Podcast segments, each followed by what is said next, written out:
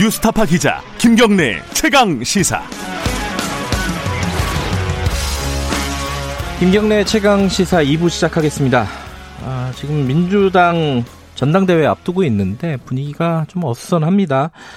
이낙연 후보가 코로나19 때문에 음성 판정이 됐지만은 자가격리 상태가 됐고 김부겸 후보는 지금 연기를 해야 되는 거 아니냐? 어, 중단 선거 일정을 좀 중단해야 되는 거 아니냐 이렇게 요구를 하고 있고요. 오늘은 어, 어제 김부겸 후보에 이어서 어, 박주민 당대표 후보를 좀 만나보겠습니다.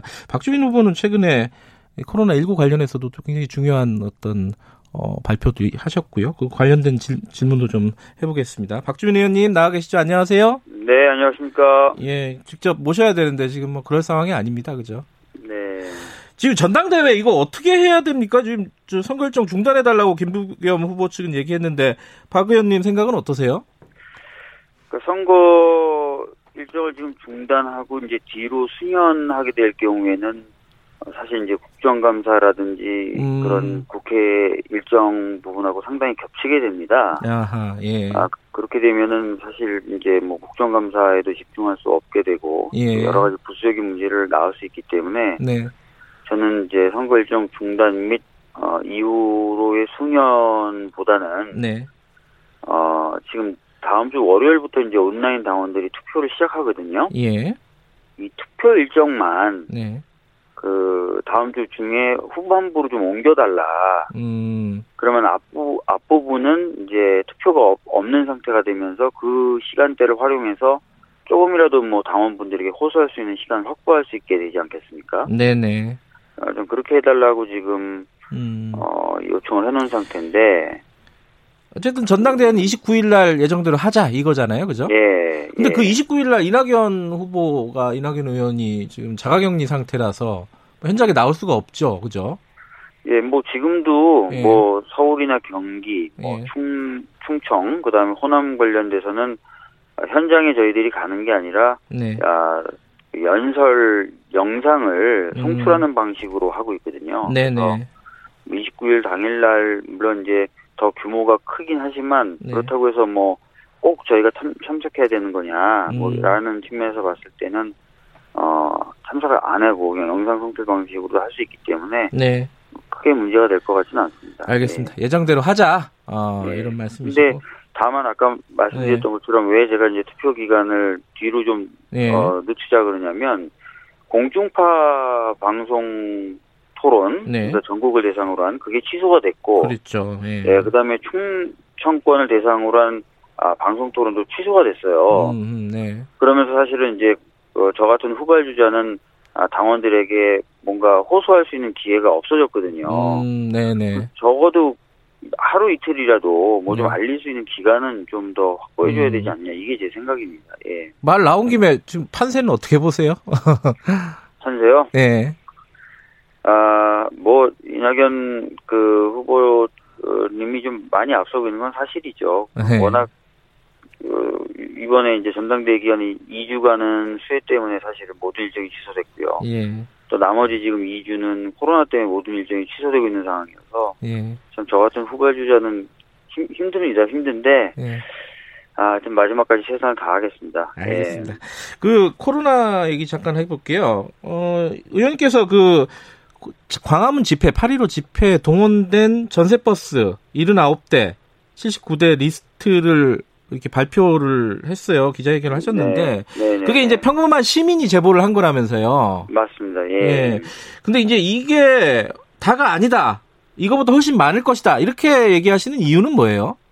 그 저희가 제보받은 파일에 보면은요. 네.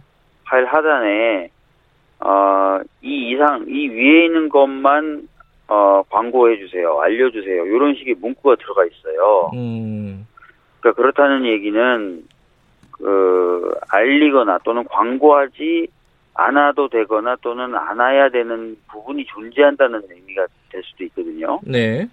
그렇다면은 어 그런 경우로 생각해 볼 수 있는 게 뭐 이미 그 버스가 예. 어, 만 원이 돼서 네. 더 광고할 필요가 없거나 네. 또는 어, 내부의 인원들이 이용하는 차량이라서 뭐 알릴 필요가 없거나 이런 두 가지 케이스 아니겠습니까? 예. 근데 어떤 경우든 사실 버스가 더 있다는 걸 전제하는 게 아니겠냐 음. 이렇게 본다는 거죠. 예. 이 숫자만 보면 한 3천 명 돼요. 한 네, 여든 대 맞습니다. 정도 되니까. 네. 근데 이제 이 사람들의 명단을 확보할 수 있는 그 자료가 될 수 있잖아요. 뭐 계좌 입금 내역이나 이런 걸 네, 보면은. 계좌번호가 있어서요. 예, 예. 그럼 방역 당국에서 이 사람들을 추적을 빨리 해가지고 검사를 받고 여기까지는 알겠는데 네. 이게 그 어떤 법적인 수사라든가 사법적인 네. 수사라든가 이런 것도 필요한 영역이라고 보세요. 어떤 부분이? 만약에 이제 그 예. 수사가 필요하냐라는 것을 이제 따져보려면은 예. 감염병 예방법 예, 위반 여부를 따져봐야 되는데요. 예, 지금 이제 그 정부가 이 버스에 탑승했던 사람들에게 이제 검사를 권하고 또는 검사에 대한 어떤 행정명령을 하거나 이러면은 이제 그런 것들 위반했냐 안 했느냐를 따질 수 있게 되겠죠. 음, 에, 그래서 그 부분을 좀 봐야 될 것 같습니다. 예. 근데 지금 명단에 보면요, 거기 이제 발표하신 자료에 보면은 뭐 담당자들 이름이나 이런 것들이 쭉 나오잖아요. 네네. 명단을 보면은 기독자유통일당 그 정광훈 목사가 관계된 곳이죠. 이, 이쪽 인사들이 어, 실제로 많이 발견이 됐어요. 그러니까 제가 직접 그것을 확인한 건 아니고요. 네. 그 어, 저희가 이제 그거를 발표하자 그 예. 자료를 가지고 어, 어떤 매체에서 예. 대조를 해봤나 봐요. 음. 네. 리서치를 해봤나 봐요. 그 인솔자로 나와 있는 사람들이 예. 어떤 사람들인가 그랬더니 어, 그 보도에 따르면 한 10명 남짓이 그 마- 방금 말씀하셨던 기독자유통일당에서 음. 비례대표 후보로 출마했었거나 지역에서 무슨 사무국장 같은 역할을 음. 했던 분들이다라고 하더라고요. 적지 않은 예. 숫자네요. 음. 10명 남짓이면은. 예, 예, 예.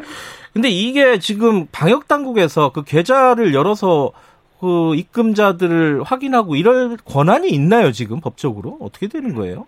어, 뭐, 필요한 어떤 조사나 이런 것들은 할 수 있는 것으로 저는 알고 있거든요. 음, 그래서 뭐 구체적인 부분까지 뭐 제가 음. 아직 어, 확인은 못했는데 예. 어, 뭐 예를 들어 CCTV의 영상 확인한다든지 이런 것들이 다 아. 가능한 것으로 제가 알고 있어서 네. 예, 예. 그, 그, 그 방역 당국에서 그 의원님이 발표한 자료를 지금 가지고 조사를 하고 있는 거죠, 그러면은?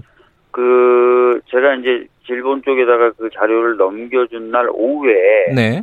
제가 이제 저희 쪽으로 다시 연락이 온 거는 네. 해당 지자체로 관련된 그 자료를 다 보내 보냈고 지자체가 그 자료를 도대로 조사 중이다라는 음. 얘기가 제가 들었고요. 네. 그 전화가 오기 전에도 각 지자체 여러 지자체가 저희 의원실로 전화가 왔었어요. 음, 네. 그래서 자료를 좀 볼 수 있겠느냐, 확인할 수 있겠느냐라고 해서 그때는 저희가 뭐 직접 제공하지는 않고 예. 아, 우리가 질본에 제보한 것이 그러니까 질본을 컨트롤 타워로 해서 받아가라라고 했으니까 음, 예. 아마 지자체에서도 질본 쪽에 요청을 음. 예, 했을 가능성이 있겠죠. 진행이 그러면 그- 되고 있겠네요. 예. 예. 예. 근데 지금 어제도 그러니까 어제 밤부터 오늘 새벽 사이인데 이 사랑제일교회 방역 당국이 가서 명단을 확보를 하려 그랬는데 못 했어요. 결국은 또 네.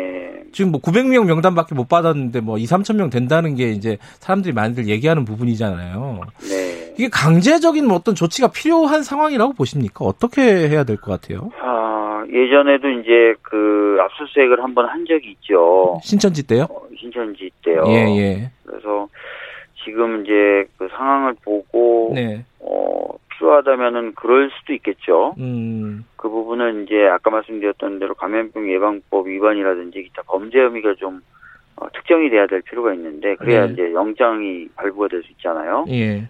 어, 그, 그 부분은 제가 지금 뭐, 음. 그, 지금 단계에서 이렇게 구체적으로 음. 말씀드리긴 어려운데, 필요하다면은 사법당국이 그런 것들을 고려할, 아, 할 필요는 있, 있어 보입니다. 예, 예. 그러니까 범법 행위를 했는지 안 했는지를 좀 먼저 좀 따져보고 어, 네. 진행을 해야 된다라는 말씀이신데, 그러니까 필요, 적극적으로 좀 사법당국이 그런 걸 고민할 필요는 있어 보이는데, 예, 그런, 그런 정도까지 이제 어떻게 특정됐는지를 제가 왜, 지금 저로서는 제가 음. 판단할 근거가 별로 없으니까. 네. 예, 예, 예. 근데 지금 집회를 주관한 사람 중에 한 명이 민경욱 전 미래통합당 의원이고요. 네네네네. 그리고 사실 그 그, 그 전 미래통합당 전 의원들 뭐 차명진 전 의원이라든가 김진태 전 의원이라든가 이렇게 참여를 했어요. 근데 네. 여기에 대해서 지금 민경욱 전 의원을 검찰에 고발하신다고요? 예, 뭐, 검찰의 고발은 안 하고요. 예. 경찰의 고발을 아, 좀 검토하고 있어요. 예. 아, 그래요? 어, 박주민 네. 의원께서 어떤 혐의로 고발을 하시는 거예요? 예. 지금 그 감염병 예방법 관련돼서 예. 지금 집회 특히 이제 대규모 집회 네. 어, 어떤 그 전염성이 높은 그런 그 상황에서의 집회를 하지 말라고 행정명령이 나왔고 네. 그 행정명령에 대해서 이제 물론 이제 법원에서 어, 집행정지를 해서 집회 그렇죠. 두 개가 열린 거 아닙니까? 네. 그런데 실제로 진행된 집회는 그 행정명령을 어, 법원이 중지시킨 그 두 집회를 넘어선 범위에서 일어난 거죠. 네. 아, 그렇게 됐다면은 그 결과적으로 행정명령이 정지되지 않은 다른 음. 행정명령들을 네. 위반한 것이라고 볼 수도 있어요. 음.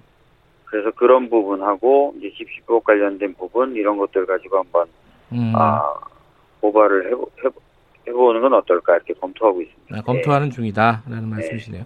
아, 정치 얘기 좀 할게요. 시간이 많이 흘렀네. 그 네. 김종인 비대위원장이 5.18 민주묘지 앞에서 무릎 꿇고 눈물을 흘렸습니다. 어, 네. 울먹였죠. 정확하게는. 어떻게 평가하십니까? 이게 뭐 좀 진정성이 어느 정도 있는지에 대한 평가가 좀 여러 얘기들이 나오고 있는 것 같은데 박지민 의원님 생각이 좀 궁금하네요.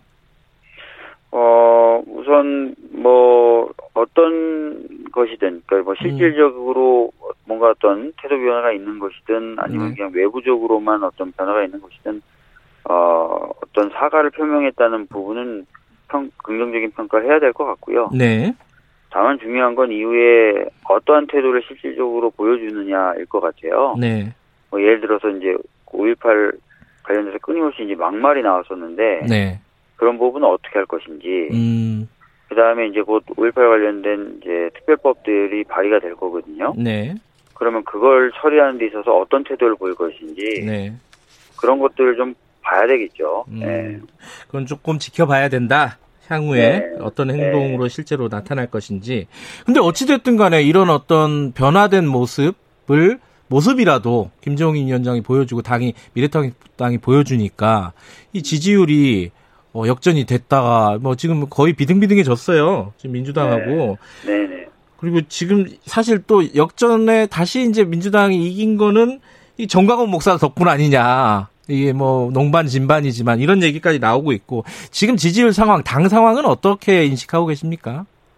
뭐 제가 이제 유세문에서도 밝힌 것처럼 네. 어, 지금 현재 상황을 국민이 보내는 경고로 엄중히 인식하자라고 네. 말씀을 항상 드리고 있고요. 네. 물론 그렇다고 해서 지지율에 1위 1비 하자는 얘기는 네. 아니고요. 네. 아, 뭐든지 이제 어떤 그 신호가 오면은 그걸 아, 엄중히 인식하고 선제적으로 대응하는 게 필요하지 않겠습니까? 네. 그래서 그런 차원에서 엄중히 좀 인식을 하자 이렇게 음. 얘기를 하고 있습니다. 예. 예. 근데 이게 어, 의원님이 여러 인터뷰라든가 발언이라든가 이런 걸 보면은 그 국민들을 네. 설득하지 못했다. 이런 맞습니다. 취지 얘기를 하잖아요. 근데 그, 네. 그 말은 잘못한 건 없는데 예. 네. 이게 뭔가 설득이라든가 소통이 문제다 이런 취지로 읽히잖아요. 이거 여기에 대해서 또 어떤 분들은 어, 이게 좀 오만한 태도 아니냐, 잘못한 게 없다는 뜻 아니냐 결국은 이거는 어떻게 세- 보세요? 그제 발언의 이제 앞부분은 빼놓고 이제 드린 거예요. 예예 예, 예. 저는 이제 정책을 만들 때도 네. 미리 의견을 듣고 정책이 음. 정책의 그런 의견들이 반영돼서 정책의 구체성과 세밀함, 정확도를 높여야 된다. 네. 그 다음에 정책이 결정된 뒤에 집행을 할 때 또 국민들에게 설득과 설명을 잘해야 된다. 이렇게 네. 얘기, 얘기를 하거든요. 그래서 예. 예, 음. 지금 방금 말씀하신 건 그중에 뒷부분만 말씀하신 것 같은데요. 아, 예. 네, 알겠습니다. 어, 현안들 물어보다 보면 이 마지막 질문 못 할 것 같아서 마지막 질문을 먼저 드릴게요.